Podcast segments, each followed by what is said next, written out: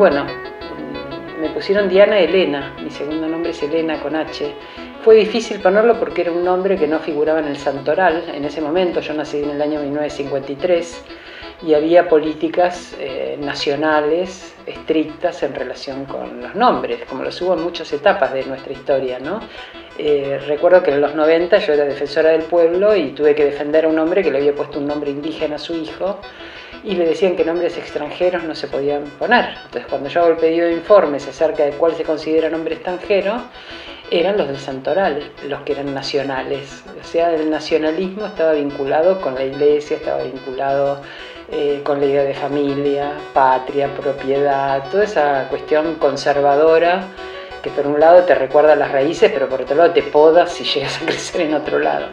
Fue complicado defender mi nombre. Y es un nombre contradictorio. Los personajes de Diana y de Elena son un poco contradictorios en la mitología greco-romana. Así que eh, ahí llevando la contradicción andante, la imperfección y la contradicción. Diana Mafía es doctora en Filosofía de la UBA. Actualmente dirige el Observatorio de Género en la Justicia del Consejo de la Magistratura de la Ciudad de Buenos Aires. Llegamos a su oficina, que tenía las puertas abiertas, y entramos como si nos conociéramos de toda la vida.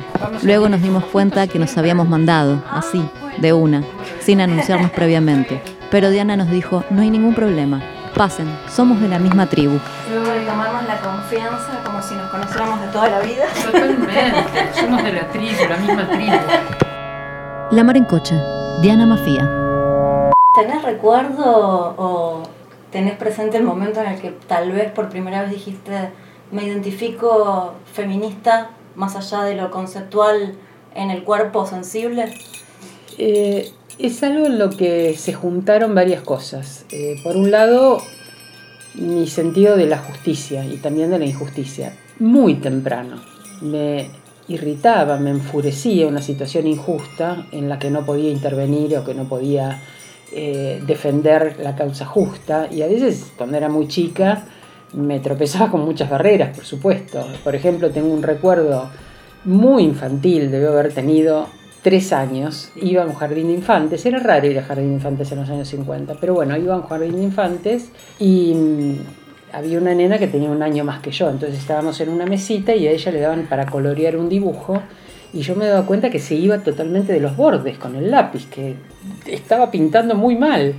Y yo quería pintar, pintar porque sentía que podía pintar mejor que ella, pedí que me dieran un dibujo y me dijeron que no, porque como yo era más chica, tenía que hacer la letra J con una línea de puntos, o sea, unir los puntos para dibujar la letra J, cosa que era bastante sencilla. Entonces esa idea de que yo eh, tenía que soportar que alguien, por una cuestión de edad, aunque lo hiciera peor, tuviera más ventajas con respecto a mi posibilidad de elegir, rápidamente se me hizo eh, notable. Otro recuerdo infantil que tengo debía tener más o menos también tres o cuatro años, también en el mismo jardín de infantes, por suerte se acaba el jardín de infantes. Era creo que el 9 de julio, eh, y entonces había un acto en el patio y, nos habían repartido unos chupetines de dulce de leche.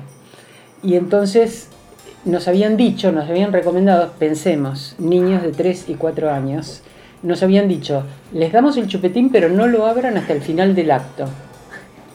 Chabón.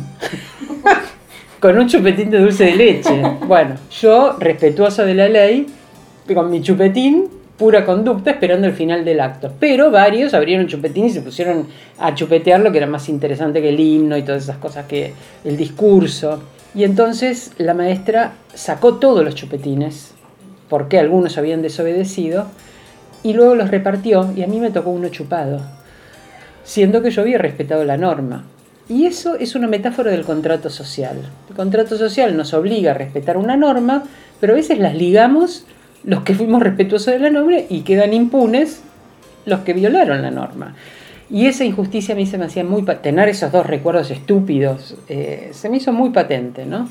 Eh, luego, la cuestión de eh, los derechos humanos. Llegó antes que mi constatación del feminismo. Llegó antes la constatación del marco de derechos humanos como algo imprescindible.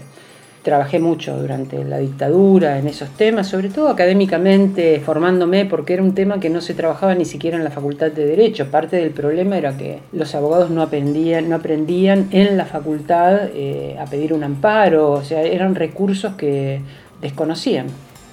Y allí empecé yendo a unos seminarios en la década del 70, todavía durante la dictadura, sobre filosofía política y derechos humanos, a ver que la cuestión de las mujeres quedaba completamente relegada y que esa neutralidad escondía una falencia. Y con una compañera que era muy feminista, fui reforzando esa advertencia.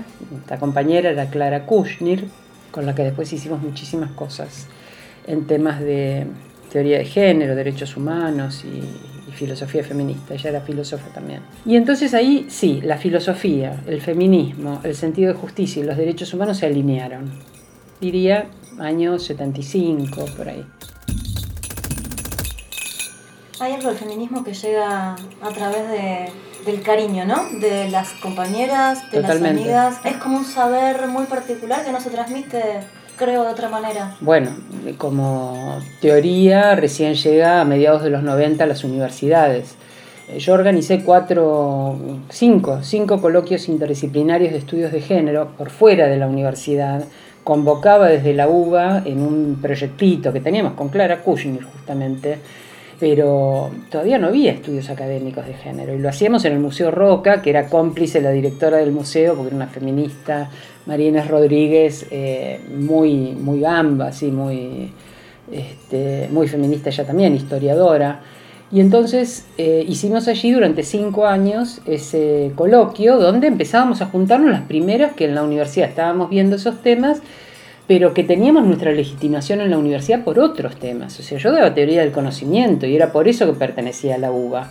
Y entonces podía hacer algo, empezar a pensar cuestiones de género y conocimiento, epistemología feminista, temas de razón y emoción en la construcción del conocimiento, porque estaba en una materia tradicional dentro de la facultad, que había concursado y que no, e, ese lugar formal me permitía desvíos, pero claramente la teoría del género y el feminismo eran desvíos. Entonces no se abrían becas con ese tema, proyectos de investigación con ese tema. De hecho, eh, el primero creo que justamente lo abrimos un grupo que habíamos hecho de mujeres filósofas en el año 1989. En la universidad y en el CONICET fue la primera vez que se presentaron proyectos con la palabra género en su título y que tenían que ver con teoría de género. ¿Fue antes o después que te encontraste con un docente que te dijo que las mujeres no tenían capacidad de abstracción? Voy a dar un ejemplo de esto porque parece abstracto y complicado. Por cosas abstractas y complicadas es que mi profesor de filosofía, Adolfo Carpio, me dijo, ¿qué hace acá, Mafía? ¿No sabe que las mujeres no pueden hacer filosofía porque no tienen capacidad de abstracción? Después, porque esta observación fue cuando ingresé a la universidad, a los 17 años. Para ese momento eh, yo ya tenía 20 y pico, ¿no? Pero el 89 y bueno, eh, ya la situación era para mí mucho más clara, explícita, con argumentos, con convicción. Eh, y ya había decidido que yo iba a estar en ese lugar, cosa que logré. Mi materia es la que era de ese señor. Siempre tuve problemas, en el colegio secundario también, por eso decidí enseñar en la universidad. No es que no haya tenido dificultades, pero las instituciones son menos hostiles porque son más impersonales en la universidad. Eh, esta es la cuestión de libertad de cátedra, no tanto porque quieren favorecer la libertad, sino porque a nadie le importa nada. Y a veces el desinterés permite que florezcan otras cosas. ¿no? El feminismo viene desde hace muchísimo tiempo, tiene una tradición desde el fin del siglo XIX, con las migrantes españolas e italianas, con el socialismo y el anarquismo. Las feministas argentinas eran, por un lado, quienes estaban vinculadas a posiciones políticas, por otro lado, quienes estaban vinculadas a la vida eh, cultural eh, y eh, a la vida académica, pero son dos fuentes, tanto la política como la academia, bastante elitistas. Un primer corte es el retorno de la democracia. Allí quienes habían activado eh, ya en el 83, 84, quienes habían activado en partidos políticos, sindicatos, eh, agrupaciones no gubernamentales, eran profesionales, periodistas, artistas, formaron algo que era la multisectorial de mujeres y allí se organizó el primer 8 de marzo, que fue la primera actividad eh, justamente un encuentro, una plaza feminista, la Plaza del Congreso, el 8 de marzo, la primera actividad pública que concentró mucha gente en un espacio público después de la ley de estado de sitio de la dictadura, de siete años de estado de sitio. Poder irrumpir públicamente en una plaza las mujeres y haciéndole demandas al Congreso, que eran demandas de leyes que ya se habían pensado, redactado, pedido y que después salieron. La ley de divorcio, la ley de bueno, leyes que tardaron mucho más, como la de salud sexual y reproductiva, leyes que todavía no se hicieron, como la de aborto, eh, pero la igualdad de los hijos ante la ley, la patria potestad compartida, todo eso que fue saliendo en ese momento, que eran derechos civiles recontrabásicos, y sin embargo las mujeres los teníamos omitidos. Entonces, eh, esas demandas fueron demandas inmediatas, apenas recuperadas la democracia, al Congreso, por eso el escenario miraba al Congreso y toda la Plaza Congreso éramos no una marcha tan multitudinaria como las que ahora podemos hacer, pero en ese momento que más de tres personas en el espacio público eran detenidas, ocupar la plaza era una muestra de valentía.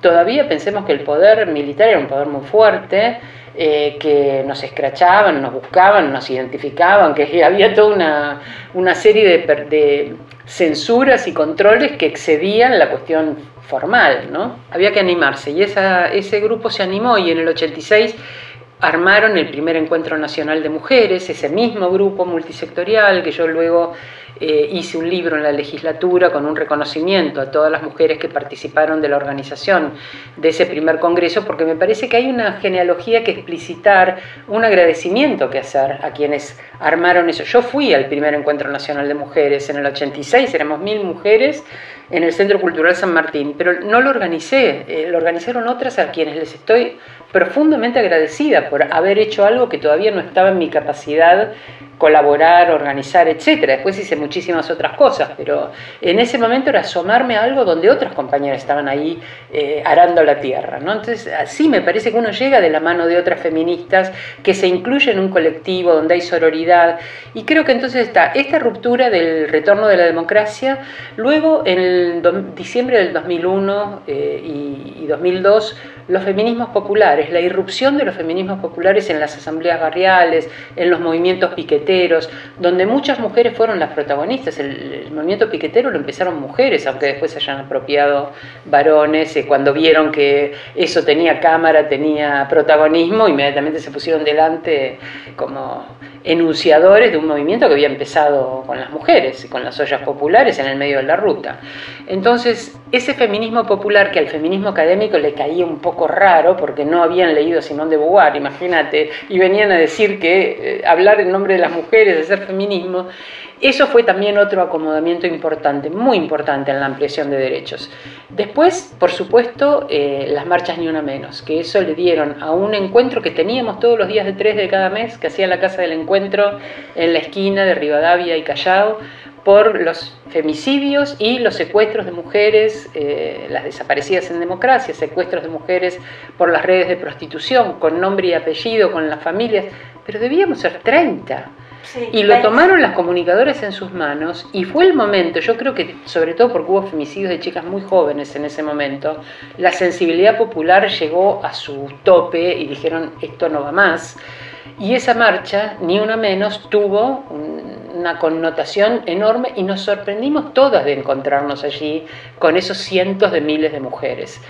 Y luego claramente la este, vigilia por el aborto. Esa vigilia por el aborto también yo creo que fue una sorpresa para todas, eh, sobre todo la cantidad de gente muy joven, entonces la irrupción de los feminismos jóvenes, jóvenes adolescentes, pero con un discurso, una defensa de sus derechos, una claridad sobre sus metas y también con una diferencia una diferencia en el tipo de activismo, de militancia. Ahí no había documentos de cuatro días de discusión y ocho kilómetros de, de texto, sino que lo que había era cuerpos en escena, performatividad, colores, mucha alegría, cantos, eslogans.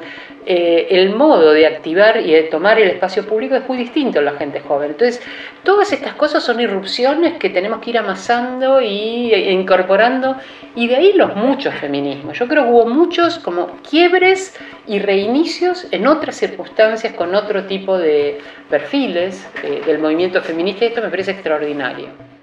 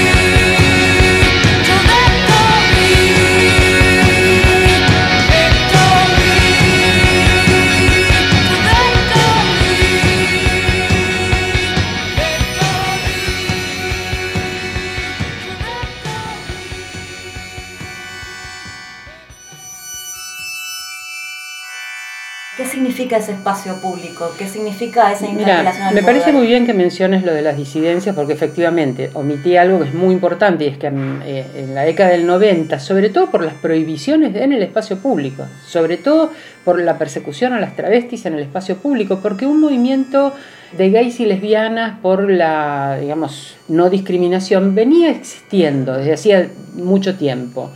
Pero la cuestión travesti fue una cuestión que interpeló con sus cuerpos que no eran binarios de una manera tremenda a la política, a las personas en, su actitud de discriminación violenta muchas veces, a la policía que quería patologizarlas o encerrarlas, digamos, no, sabían cómo proceder con esas corporalidades y esas identidades. Ellas mismas se fueron construyendo como un grupo de demanda muy importante y se declararon, sobre todo por Loana Berkins, se declararon feministas. Loana era una dirigente muy importante, digo era porque muy penosamente, eh, aunque acá está presente siempre, muy penosamente ya no la tenemos en muchos lugares donde haría mucha falta, porque ella suturaba grietas que nadie más podía suturar. Eh, participaba de ámbitos que era imposible que alguien encarnara ser católica, practicante, con un cura confesor y devota de la Virgen de Urcupiña, estar en el PC con eh, discutir mano a mano con Patricio Echegaray la travestofobia de los dirigentes del PC. Bueno, solo ella podía suturar estos espacios, ser feminista y ser travesti. Eh, estar a favor del aborto, teniendo, a favor de la despenalización del aborto, teniendo una corporalidad que nunca iba a verse eh, en la situación de tener que tomar una decisión al respecto. Pero sin embargo, militarlo como hace, algo que hace a la libertad de los cuerpos y por lo tanto pensarlo como algo en que las travestis debían participar, porque lo que se vulneraba era algo en común, que era la autonomía sobre los cuerpos. Todo esto ella lograba hacerlo y yo creo que el movimiento travesti trans fue un movimiento muy importante. A mí me deprime que en este momento volvamos atrás con ese tema y empiece a decirse las trans pueden o no pueden participar en un encuentro. Me parece una cosa eh, arcaica. El biologicismo me parece algo penosísimo de lo que ya en la década del 70, habíamos 60, 70, habíamos logrado superar esa etapa eh, en relación con, las mujeres. Eh, salir del universal y salir del biologicismo fue casi lo primero que se hizo desde la teoría feminista. Volver a discutir eso me parece penoso, pero bueno, hay que dialogar y hay que ver qué es lo que las compañeras intentan con esta eh, rechazo a las personas trans dentro del movimiento. Porque yo tengo una hipótesis con respecto a eso, y es que probablemente hay una especie de mm, pensamiento mm, en relación con defenderse de la violencia, diciendo que nada masculino integre este espacio. Y la verdad que la violencia no es de los varones, la violencia es patriarcal, es un sistema estructural y de poder, un sistema político. Entonces se da también dentro del movimiento de mujeres, se da en las parejas de mujeres, se da con algunos varones y con otros no, eh, las personas trans tienen la identidad que tienen, por lo tanto, ubicarlas como varones es un gesto de violencia también hacia esas personas. Entonces, me parece que hay muchas cosas que tendremos que seguir dialogando para ver si a lo mejor no es la meta que se propone en el problema, sino el camino que han elegido para lograr esa meta, que quizás no es el camino más apropiado. Pero para eso tenemos que conversar, no rechazarnos unas a otras. Archivo Lamar, agosto de 2014. En una entrevista con motivo de su candidatura como vicejefa de gobierno por el Partido Comunista, Loana Barkins nos contó sobre la fiesta de celebración de la Virgen de Urcupiña. Loana, lo último, y debo manifestarte cierto enojo en nombre de toda la tribu con vos, que hiciste una fiesta ayer de la Virgen de Urcupiña. No nos invitaste. ¿Qué? Contanos no, cómo es eso. Porque por ejemplo, no, sé, no pide, sí, tendría que haber invitado. Me quedé floja. Eh, voy a reconocer, estoy floja. La próxima Virgen, la tribu transmite en directo, en directo la Virgen de Urucupiña con banda de música y caporales y todo. Contanos un poco cómo es esa fiesta. Hay una fiesta maravillosa, una fiesta maravillosa, que es una Virgen boliviana de Cochabamba, de un lugar que se llama Quillacollo que, por supuesto está mezclado la, la, parte digamos católica pero con todo el sincretismo ancestral de este de los pueblos originarios de lo cual como yo soy de origen boliviano lo seguimos siempre y la verdad que es una fiesta muy linda y una fiesta de la diversidad, ¿no? Porque también estos son otros temas que hay que empezar a discutir, ¿no? Que siempre cuando nos quieren descalificar nos, nos despojan de alguna moral y creen que nosotros no tenemos moral. La verdad que no, la pasamos bien, vamos, quien cree, cree y quien no, no, pero hacemos la fiesta con todos los ritos eh, católicos y los ritos paganos que eh, eh, se le ofrece a la Virgen con ofrenda, ofrenda a la Pachamama, agradecer por todo lo que te da, pedir más, este, siempre hay que pedir un poquito más, pedir más y, y bailar y comer y danzar porque es una un encuentro más de alegría, digamos, no una cosa de martirio, de flagelación, de sufrimiento, porque jamás he creído que Dios sea una cosa así de, de, de, flagelación, de sufrimiento, nada. yo creo en un Dios de amor. Es más, Dios para mí, eh, Cristo es revolución. ¿Es cierto que hiciste bailar a un cura en esa fiesta? Ella era extraordinaria, era extraordinaria en, en su humor, en su en la grandeza de su visión acerca de que ¿quién le va a decir qué es lo que ella es o qué es lo que no es? Y esa manera de poder despojarte, desprenderte de ese, de ese modo, de esa mirada imperial del otro, ¿no? El otro te dice lo que sos. Esa manera de poder formarte, estructurarte, construirte, amasarte como identidad con las herramientas que a vos te parezca, no con las que te permiten o no te permiten. ¿Quién te va a decir Dios no es para vos? Decía, yo soy católica, yo voy a la marcha del Señor del Milagro porque soy devota del Señor del Milagro y mucho más de la Virgen del Milagro. A mí me gustaría vestirme de la Virgen del Milagro.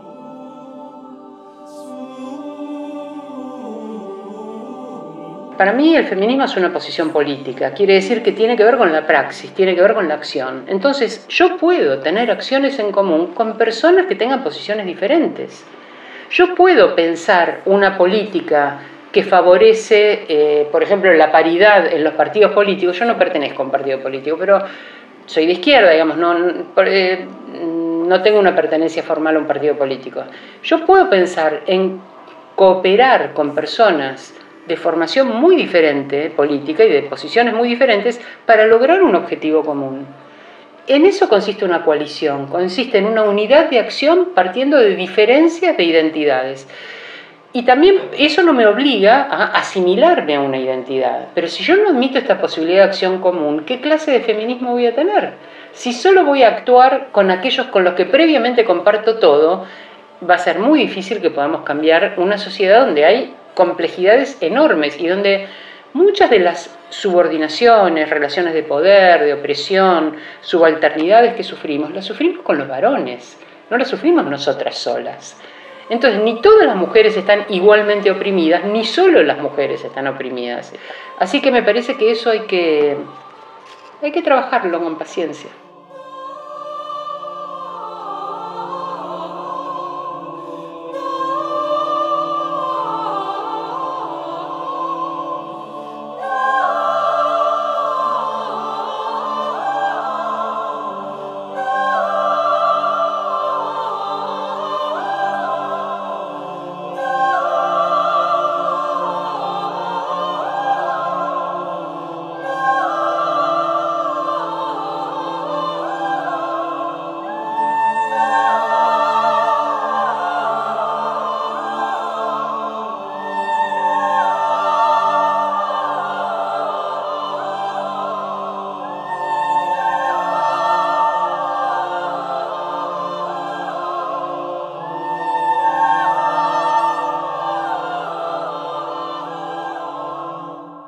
La mar en coche.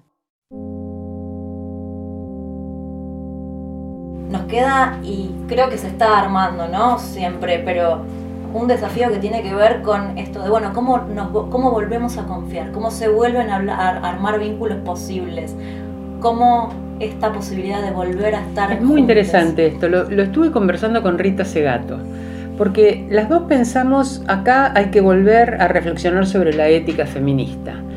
Y pensamos que quizás esa base de la política es una base que no la podemos plantear dentro de las formas políticas patriarcales, es decir, disputar poderes eh, en instituciones que no son para emancipar a las mujeres o en partidos que son misóginos y no importa que haya mujeres o varones, van a ir a fortalecer el poder de los varones.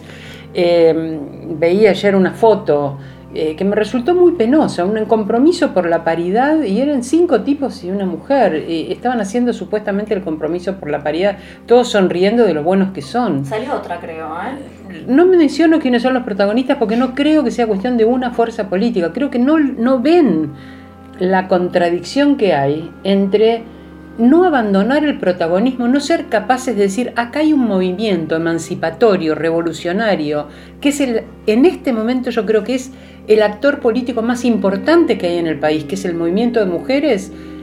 Y si no sos mujer, no estás.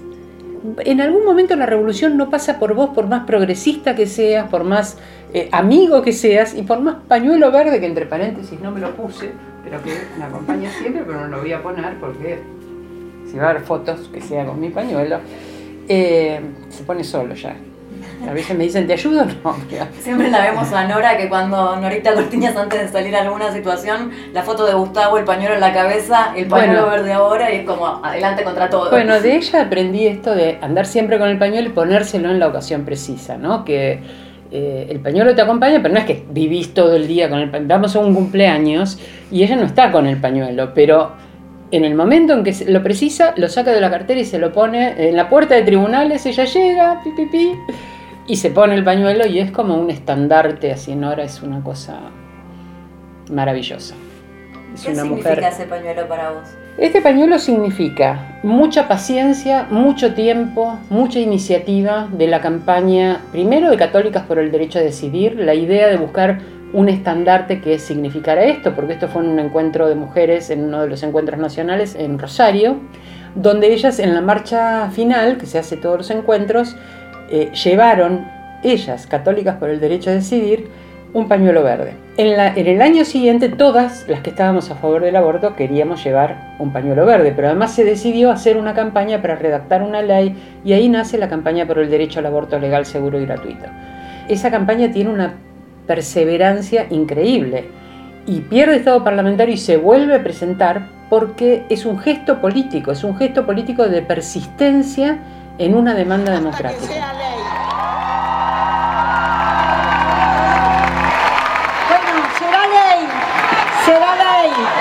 Bueno, qué bueno que estemos todos para que no haya más muerte de mujeres pobres, para que podamos sí defender la vida. Esta nueva corriente que dicen que salva la vida y que usan los pañuelos celestes no son los que quieren la vida de las mujeres. Tenemos que decidir nosotras. Y la iglesia no debe meter la nariz y no debe meterse en estas decisiones. No es de religión el problema, es social. Así que tenemos que seguir luchando hasta que sea ley y decirle a los políticos que no pueden cambiar cada día de opinión. Porque entonces, ¿qué vamos a hacer? Votar y después cambian. No. Bueno, hasta que sea ley.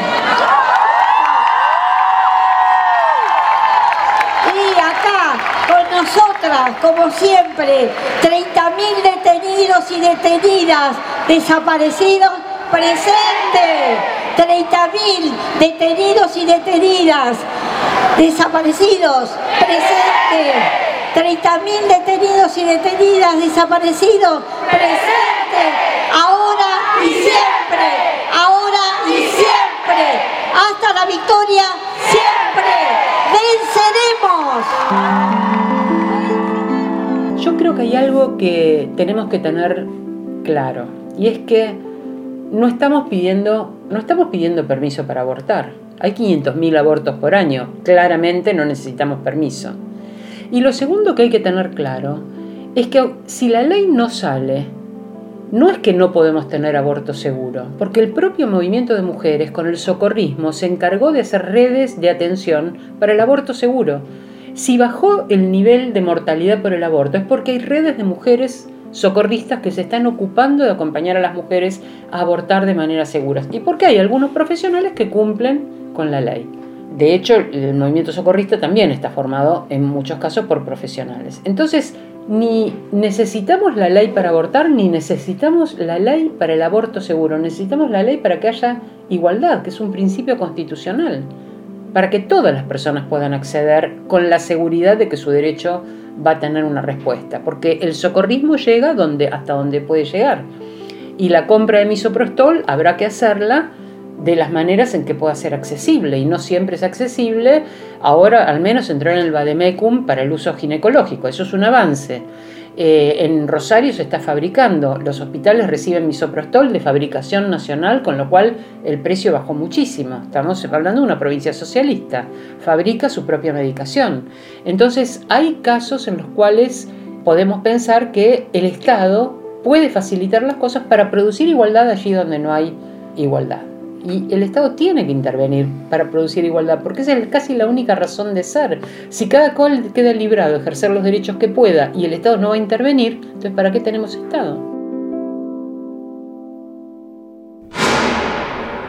La reacción virulenta. La ley no salió, se aprobó en primera instancia, en diputados no salió en senadores por muy poquitos votos. Eh, fue larguísimo el debate, había dos millones de personas esperando ese resultado que fue decepcionante. El movimiento de mujeres fue intensísimo, permanente, la demanda fue algo que yo creo que impactó en la conciencia de los políticos. Acá está pasando algo. Estas mujeres, ¿cómo es que llegaron a ser esa organización que no la logran ni la CGT, ni la CPA, eh, ni, los partidos políticos? ¿De dónde salieron? El, ahora que sí nos ven, ¿no? De sudor marica, tiene que ver con que estábamos ahí, pero no éramos relevantes para la mirada, porque para ellos político es lo que pasaba en su comité. Tienen una mirada miope, terriblemente miope en relación con quiénes son los actores políticos. Lo mismo los sindicalistas, lo mismo eh, los dirigentes barriales. Es lo que encontramos es que aún en los, movimientos populares, eh, el machismo, la misoginia es una cosa tremenda, tan tremenda que les da una ceguera directamente. Bueno, ahí estamos y vamos a votar.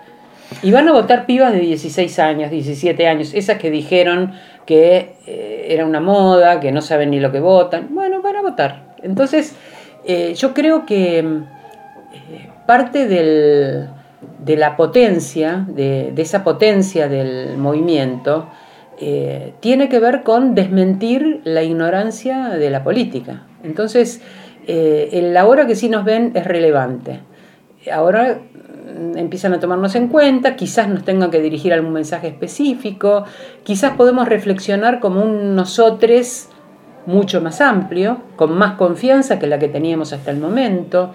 Eh, pensar formas de activismo entonces más organizadas, porque la verdad es que las redes han funcionado y es algo extraordinario. Ahora, con respecto al Falcón Verde, la reacción fue muy virulenta por parte de los grupos eh, llamados a sí mismos condescendientemente pro vida, porque entre el Falcón Verde y la vida hay una historia.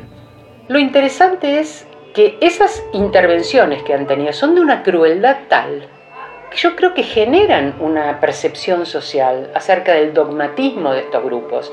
No les importa una niña de 12 años, no les importa la violación, no les importa el insecto, no les importa el embarazo forzado. Lo único que les importa es su ideología, ejercida por patriarcas que imponen su poder en los hospitales, en las escuelas, en la justicia, etc. Queda de manifiesto la crueldad y la falta de consideración de lo femenino en estas posiciones. Pero además, yo creo que así como vos me decías, bueno, llegamos por otras mujeres, nos hacemos piecito, ¿no? Como dice Luciana Pecker, nos vamos colaborando unas a otras y vamos armando, amuchándonos eh, y armamos nuestra genealogía, armamos nuestra manera de inscribirnos en una, en una historia. Elegimos quiénes son nuestras, nuestras ancestras, las elegimos y decimos, yo me inscribo acá, en mi caso, yo me inscribo con las socialistas y las anarquistas. Otros dirán, yo me inscribo con Eva Perón. Bueno, cada cual elige cómo se inscribe en una genealogía. Los del Falcon Verde se inscribieron en una genealogía. Amenazan a las mujeres que trabajan favoreciendo el acceso al aborto legal, inscribiéndose en la genealogía de la dictadura, de los genocidas, de los torturadores, de los desaparecedores, esa es la amenaza que nos están haciendo. Ese es el poder con el cual se identifican y con el cual nos amenazan. Ellos eligen su genealogía. Toman un color que es a la vez un color religioso, el celeste es el manto de la Virgen, y un color nacional, el celeste es el color de la bandera, es decir, se identifican como representantes de una totalidad nacional y religiosa, se sienten eh, dueños de esa representación. Todos los demás somos extranjeros en Dios, patria y hogar. Dios, patria y hogar era el lema de la falange española. Ese era el lema del ministro de Educación Ivanisevic, no solo en los 40, sino en los 70 en que volvió a ser ministro de Educación de Perón, e-, esa idea falangista acerca de qué tenía que hacer la educación y qué, qué tipo de ciudadanos tenía que conformar, ciudadanos y ciudadanas. Eh, entonces hay una idea muchas veces en alguna gente acerca de que ellos representan la patria, ellos representan la nación, ellos representan la religión. Creo que eh, esta cuestión del uso del celeste tiene ese aspecto absolutamente autoritario de marginar al resto. Pero por eso son personas tan autoritarias y dogmáticas, porque se sienten representantes de la nación, lo, que le pasaba a los militares en la dictadura. Ellos eran la reserva moral de la patria, ellos eran la verdad en relación con la nación y los demás eran como extranjeros en su propia patria, querían imponer ideales que no eran nuestros, la bandera roja. Eh, ese terror por la bandera roja. Bueno, no es eh, casual que los pañuelos celestes encuentren su genealogía en los Falcon Verdes.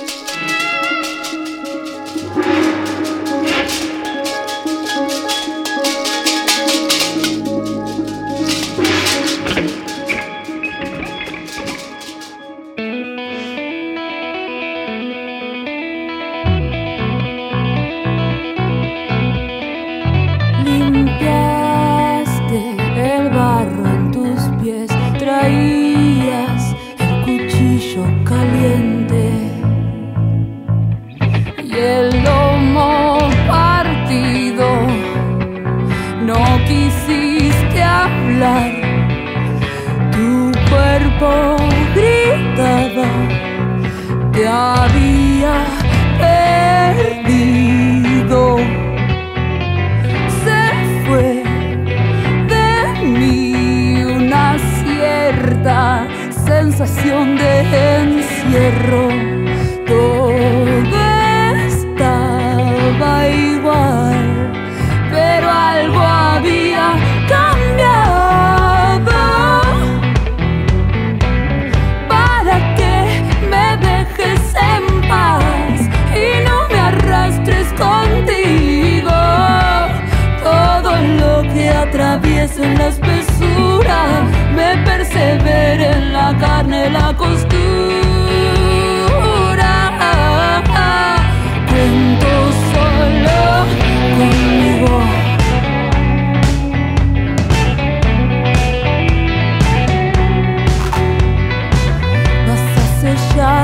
la boca con tierra. Tus manos fueron un arma más tierna.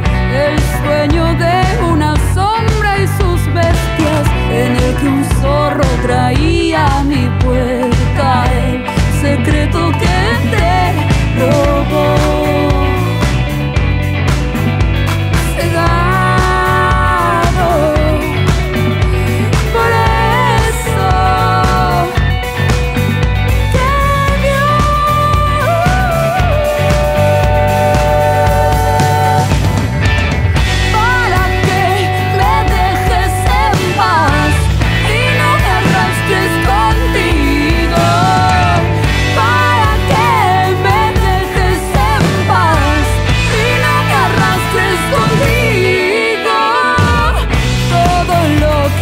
su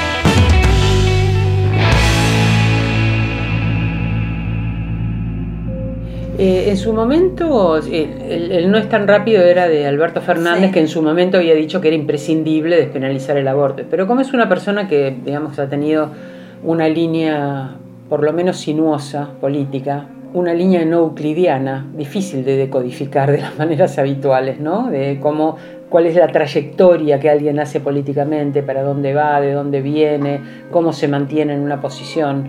Eh, que ni siquiera eso se haya podido sostener, pero pensemos que Previamente Cristina había dicho, acá hay que juntar los pañuelos verdes y los pañuelos celestes. Entonces no responsabilicemos solamente a Alberto Fernández. Yo creo que hay una ambivalencia eh, de mala fe, una enorme hipocresía en todos los partidos políticos, en todos. Eh, y que vamos a tener que ver desde el movimiento de mujeres cómo logramos que se explicite la posición, que cada candidato o candidata diga de qué manera va a votar esa ley, si nos resulta importante que no se silencie, que no haya complacencia, condescendencia.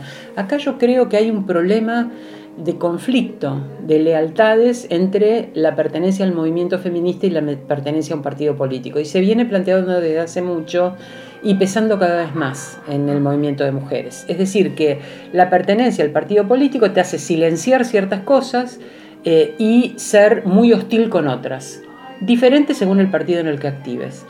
Y eso nos da un resultado empobrecedor de la capacidad de agencia del movimiento de mujeres. Eh, a mí me parece que todos los partidos políticos son muy hipócritas porque este es un tema que molesta. Ahora, este es un tema que nos importa, es muy central para el feminismo, entonces no lo silenciemos, no miremos para otro lado, no digamos no vamos a molestar como eh, recientemente vi en las redes, bueno, no le tiren con esto porque es un momento de coyuntura muy difícil. ¿Quién cae en los momentos de coyuntura y en los momentos difíciles? Caen las mujeres y la demanda de las mujeres. Entonces yo creo que hay que levantarse y ejercer el poder que tenemos. Y es un poder enorme. Hemos mostrado una capacidad de activismo y de movilización enorme. Tenemos que usarlo. No le tenemos que pedir permiso eh, a quienes esperamos que nos vean porque son los dueños de los partidos políticos. Creo que hay que usarlo. No necesitamos que se trate de despenalización, porque el aborto está despenalizado por causales y es algo que eh, no agrega demasiado si no podemos hacer los abortos en los hospitales públicos como corresponde, porque se está negando el acceso al aborto no punible. No, estamos luchando con penalizaciones eh, extremas en relación con los abortos que se hacen, no se hacen los abortos. Entonces no nos alcanza, no nos sirve, es un placebo, es un caramelo chupado. Yo creo que no hay que aceptar ese tipo de condicionamientos, me parece que no, que podemos este, luchar por las dos cosas. Estamos en un momento clave, es verdad. Ahora, ¿por qué tenemos que silenciar en este momento clave algo que es clave para nosotras? ¿No se pueden hacer las dos cosas? Solamente no se pueden hacer las dos cosas si hay mala fe y hay gente que solo va a participar condicionando que no se cumpla con el derecho al aborto. Eso es la única manera en la cual se puede explicar que nos digan no hagan este pedido porque están distrayendo de la contradicción principal.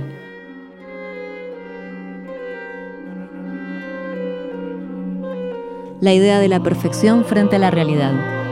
Con ciertas dificultades, su familia logró bautizarla Diana Elena, desde muy pequeña le irritaban las situaciones en las que no podía intervenir en defensa de la causa justa. La filosofía, el feminismo, el sentido de la justicia y los derechos humanos se alinearon y marcaron un camino para Diana Mafía. Las irrupciones del feminismo en la historia argentina, desde la dictadura al ni una menos. Dice que el pañuelo verde ya se pone solo. A sus espaldas, en la oficina, Diana tiene una foto con Loana Berkins, ambas abrazadas y sonrientes. La Mar en Coche, podcast, episodio 13.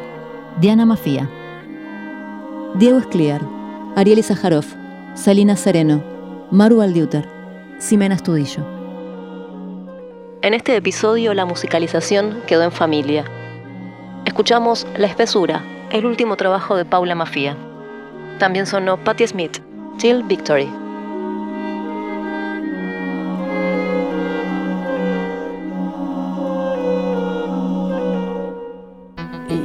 Sí, quieren casarse, tener hijos y tener una carrera porque los varones se casan, tienen hijos y tienen una carrera. ¿Por qué ellas no? Con todo el peso que tiene, por ahí que hay mujeres que no les interesa ni casarse ni tener hijos, lo cual es bastante legítimo que no les interese. Pero si les interesa, si quieren mantener un equilibrio entre su vida personal y su vida profesional, no es la misma situación en los varones que en las mujeres. En eso tuvo una intervención extraordinaria Dora Barrancos en el CONICET. Es una pérdida muy enorme que ella ya renunciado, pero bueno, también es un gesto de dignidad. Te me anticipaste, pero ¿qué significa Dora para vos? ¿Qué significó Dora también en CONICET y esta renuncia?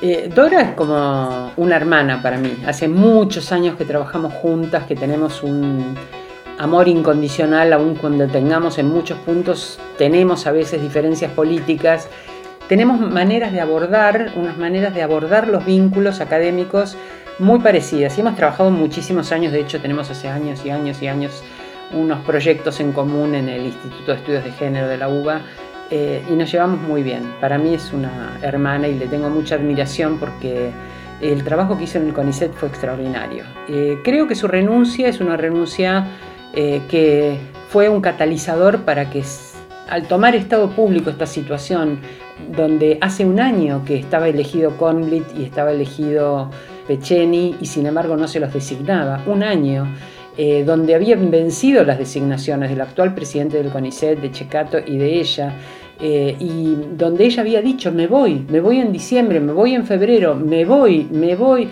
lo avisó. Checato se quiere quedar hasta que le salga la jubilación. Bueno, es un motivo administrativo, pero de ninguna manera puede ser eh, la motivación para parar un año la conformación de un directorio en el CONICET. Hay una falta de responsabilidad colectiva muy grande, hay dificultades para construir colectivos. Y la verdad es que ciencia y tecnología era un sector que en el 2010, cuando se creó en el ministerio, se hizo un proyecto de compromiso de ciencia y tecnología para aumentar la cantidad de becarios, aumentar la cantidad de investigadores, aumentar el presupuesto. Y todo eso volvió atrás, pero de una manera brutal, con una falta de visión que es algo increíble. Solamente desde la ignorancia se puede suponer que alguien que dice que quiere favorecer el crecimiento, la productividad, eh, la economía de un país, silencie el sector y disminuya, minimice y maltrate al sector de ciencia y tecnología. Es una cosa increíble. Hay una muy mala visión de qué cosa es el, CONICET, qué cosas son las universidades. Eh, bueno, han puesto el mismo ministro que tenía Cristina y yo creo que ese ministro ha hecho un papel espantoso, no solo ignorando la comunidad científica, no representándola, eh, sino no siendo el vehículo de los reclamos. Hubo muchos reclamos formales, de hecho ayer mismo fue la convocatoria de todos los directores de institutos del CONICET, eh, y sin embargo, a pesar de esos reclamos formales, el presidente solo se enteró que quizás había que escuchar algo con respecto a lo que pasaba en la ciencia cuando una mujer va a un concurso de televisión. Yo creo que ella le hizo, eh, cuando él la invitó a Olivos a hablar con él sobre ciencia y tecnología, hizo demandas que son oportunas y justas, pero ella no era el vehículo apropiado para esas demandas. El motivo por el que ella fue ungida para hacer esas demandas cuando todos los mecanismos formales fracasaron y fueron desoídos, entre otras cosas porque el ministro no se ocupó de legitimarlos ni de transmitirlos, porque está cuidando su lugar exclusivamente, además porque eh, es biotecnólogo y él considera que lo que hay que hacer son patentes. Es una enorme miopía acerca de lo que significa el valor de la ciencia y la tecnología, incluso la relación entre ciencia y empresas, el financiamiento de la ciencia, eh, lo que significa poner, eh, tener una patente ¿Y quién debería garantizar esas patentes? Porque los científicos tienen que pagar con sus propios subsidios las patentes y las patentes internacionales son carísimas. Entonces hay cosas que se crean acá, se patentan acá y cualquiera de afuera se puede robar, se puede robar la fórmula y patentarlo en otro lado porque tiene el dinero para hacerlo o el respaldo para hacerlo. Y el gobierno no está trabajando en los respaldos suficientes para esto. Y hay otra cosa que hay que tener en cuenta y es que eh, cuando Pensamos en una comunidad científica, pensamos en alguien que comunica sus resultados. Cuando es una empresa la que financia una investigación, la empresa no se lo quiere decir a nadie porque quiere usarlo de manera absolutamente exclusiva. Entonces no se puede comunicar hasta que ellos no lo transformen en un producto rentable y comercializable. Entonces son dos culturas diferentes la de la empresa y la de la ciencia. Hay que encontrar la manera de articular estas cosas no dejando que los científicos estén solos tratando de navegar en ese mundo absolutamente mercantilizado que no es el, principal objetivo de la ciencia. Tener que ir a la televisión para que el presidente de la nación te registre y registre que hay un problema con la ciencia me parece tan deplorable, tan banal, tan penoso. Es desalentador, te pone en un nivel eh, tan tan poco ilustrado, ¿no? tan poco sofisticado de toma de decisiones. Diana, te agradecemos muchísimo por este tiempo. Al contrario, un placer.